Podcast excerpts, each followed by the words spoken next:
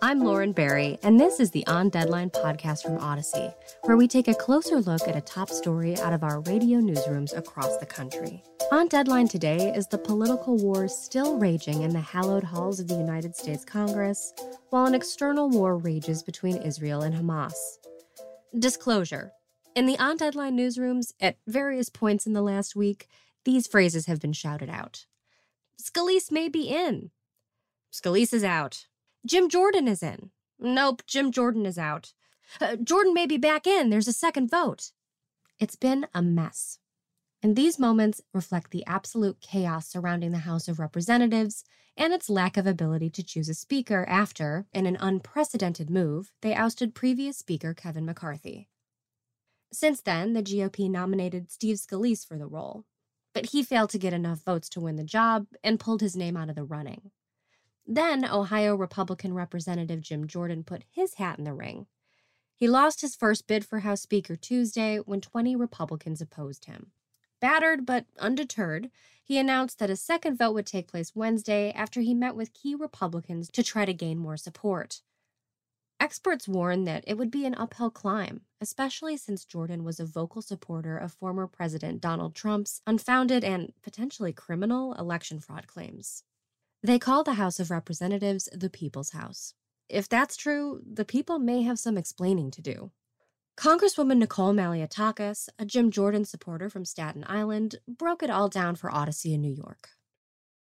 I was disappointed, but we I think we knew that he wouldn't be able to get it on the first round. Remember, Speaker McCarthy uh, took 15 rounds. Even even Pope Francis took five rounds of ballots. So we we have to still come together. We need to get this done today.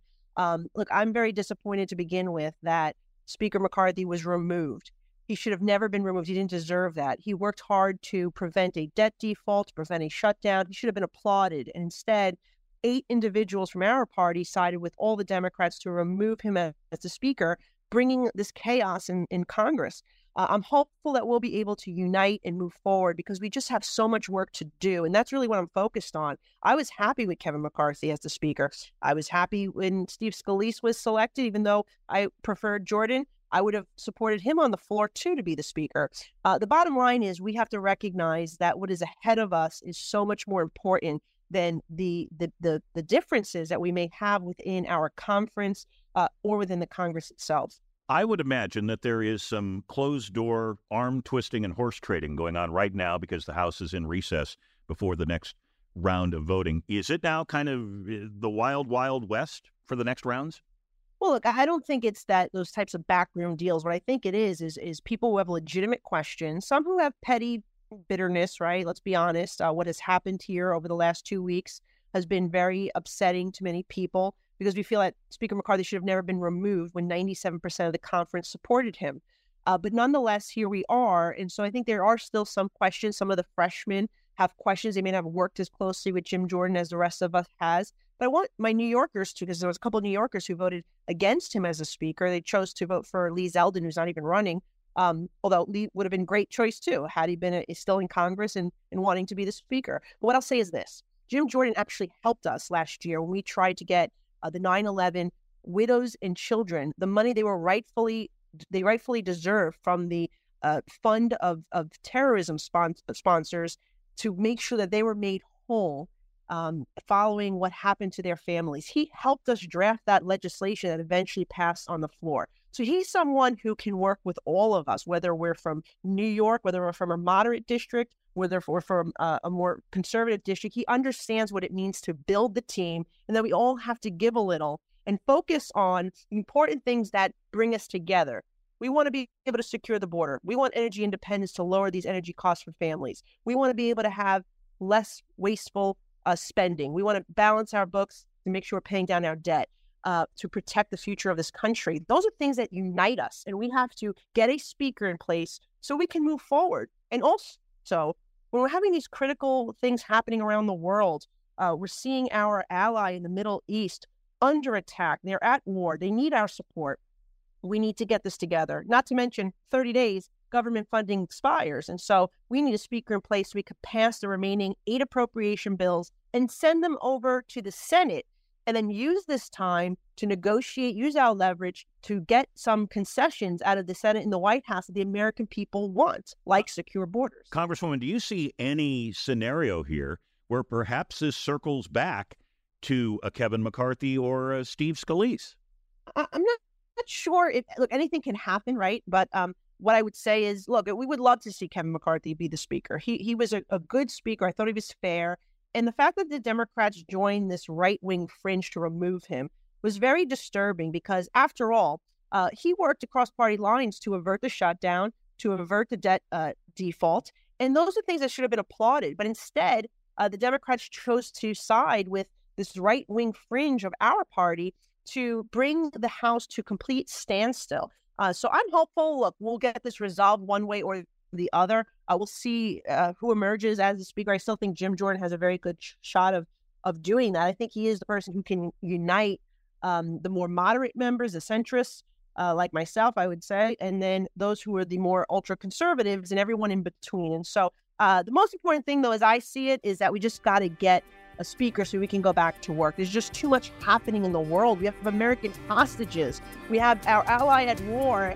And the fact that we're sitting here still doing this is very frustrating to me and I'm sure the people that I represent.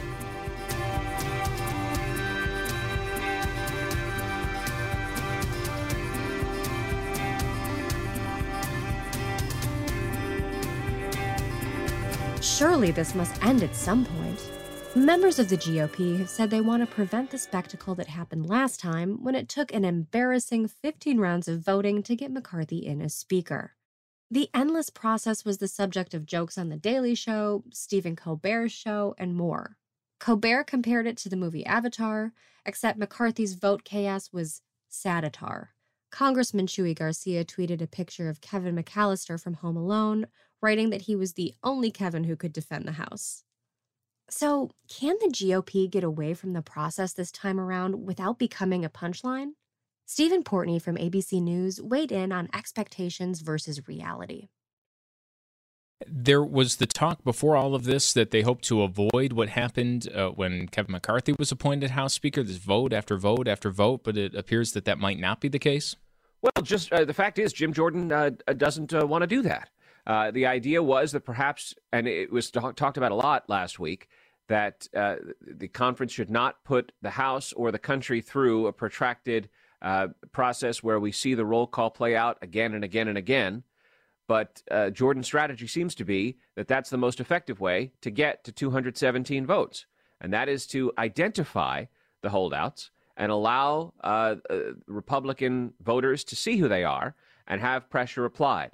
Uh, Jordan is uh, not just the favorite of the former president Donald Trump, he's also very well known in conservative media across the country and has a large national following. He's a founder of the Freedom Caucus, the current chair of the House Judiciary Committee, and he's well known to Republican voters across the country. Better known than almost anyone else who would be up for the speakership. And so he's hoping to leverage that national profile on Capitol Hill. The problem for him is, on Capitol Hill, he's got a different reputation and that is one of a firebrand, someone who is a, a hard charging person who perhaps isn't easy to work with. I don't know, but that's the perception. And so um, we'll see how it all shakes out. But again, he, the only way he becomes Speaker is with the near unanimity of his fellow Republicans. So far, no one has been able to achieve that near unanimity. Let's see if putting the person on the floor under the white hot spotlights uh, with the television cameras focused on the members, whether he fails or achieves the magic number to win the game.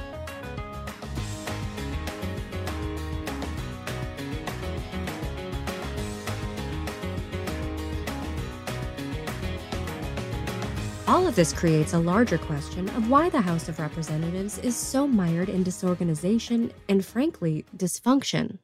Michael Bedds, a political science and public management professor, discussed this with Audacy in San Francisco. So, uh, what is it that's endemic to the Republican Party now that? Well, for a long time, these votes for Speaker were were uh, pretty pro forma. Once it made it past uh, the caucus decision and they moved to the floor, votes were pretty unanimous. But starting around 2010, with the rise of the Tea Party, um, there have been more protests during these votes for Speaker. Um, I trace that to the Tea Party's focus primarily on the process of how legislation gets written in the House. Uh, less of an emphasis exactly on what's in the bills and more on how it gets done. And their power has grown over time. And coupled with that, the House right now, uh, Republicans in the House have a very narrow margin. They can only afford to lose four votes on a vote for Speaker. So that's made for a very uh, complicated picture. And as we saw, Kevin McCarthy, when he ran for Speaker, successfully made a lot of compromises, a couple of them coming back to, to bite him. Yes, uh, particularly the motion to vacate. Now, in the past, this was a motion that took perhaps a majority of the party to actually push to the floor. And the motion to vacate is the way that the House can recall someone from their position. So, with McCarthy's promises, that was whittled down from a majority of the party to just one vote. And that's all it took from Matt Gaetz just two weeks ago. You think the nation is learning a, a good lesson here about just how little can be done, can get done in government without a speaker? Right now, all they have is Patrick McHenry serving as the Speaker pro temp. Now, this was a position that was created following 9 11 in case the Speaker was incapacitated, but we've never tested it before. And the way many people are understanding it is that the Speaker pro temp doesn't have a lot of authority. He's sort of like a temporary substitute teacher. He can maybe take attendance, but he's not introducing uh, any new lessons. So right now, there's no legislating. Um, everything starts in the House, and without a speaker, nothing can get done. And uh, consensus builder uh, seems to be a bad uh, a bad term in the Republican Party right now. You sort of need somebody who's out front and uh, vociferous, like a Jim Jordan. That's maybe exactly why uh, the House is now rallying around Jordan. He's a very unique candidate for Speaker. Typically, this is seen as an internal promotion. This is someone who has served as maybe whip in the House, or they've served as leader, but they've served within their party in the in the formal leadership apparatus. And Jordan has been attacking the people serving in those positions. So that's that's been one of the challenges he's facing as he has these last remaining holdouts. Um, he doesn't have that experience in leadership. People don't know what sort of leader he'll be like. He also uh, doesn't have the fundraising record that's normally required of someone who's going to serve as speaker. Speakers serve as the face of their party, and they're normally out raising money all the time, and that's not something that Jordan has done. So people are eyeing Jordan and thinking this is someone I don't know how he leads, I don't know how effective he is at raising money, and that's probably uh, leading to why he has a few remaining holdouts. Michael, I lied to you. I have one more question. What's the likelihood? what's the likelihood that maybe some moderates in the party could reach across the aisle for some sort of compromise to get just to get a speaker and to get something going? Well, even this morning, House Minority Leader Hakeem Jeffries was floating the idea of perhaps elevating the current Speaker pro temp, Patrick McHenry. Um, if just a, a few Republicans were to break off and if all Democrats voted to support McHenry, then he becomes the Speaker. This seems very unlikely. Um, if a Republican were to do that, um, they are essentially writing away any chance of being reelected. Um, I could see from here until next fall nothing but campaign ads against them, people rushing to challenge them in a primary. Um, it would be very hard for them to retain their seat. But if you could perhaps persuade a few who are going to retire anyway, then this becomes a more viable solution. Unfortunately, at this point, all solutions seem unlikely. It, it's hard to see how they figure this out.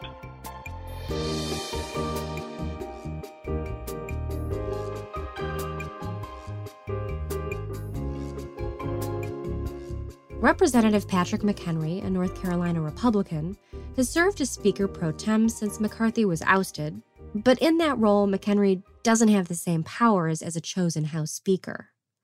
And if you're wondering what the Democrats have to say about it, here's the answer they're staying out of it. NBC News reported that Democrats are standing firm in their refusal to bail out the House Republican majority. NBC added that there are no serious discussions taking place on a speaker picked with bipartisan votes. So, until the GOP figures it out, hands are tied in the House. This show is produced by Joe Hiti, Christy Strawser, Myron Kaplan, and Bill Smee. I'm Lauren Barry, and I want to say thanks for listening to the On Deadline podcast, Audacy's deeper look at a top news story just for you. Subscribe on the Odyssey app or wherever you find your podcasts to stay informed.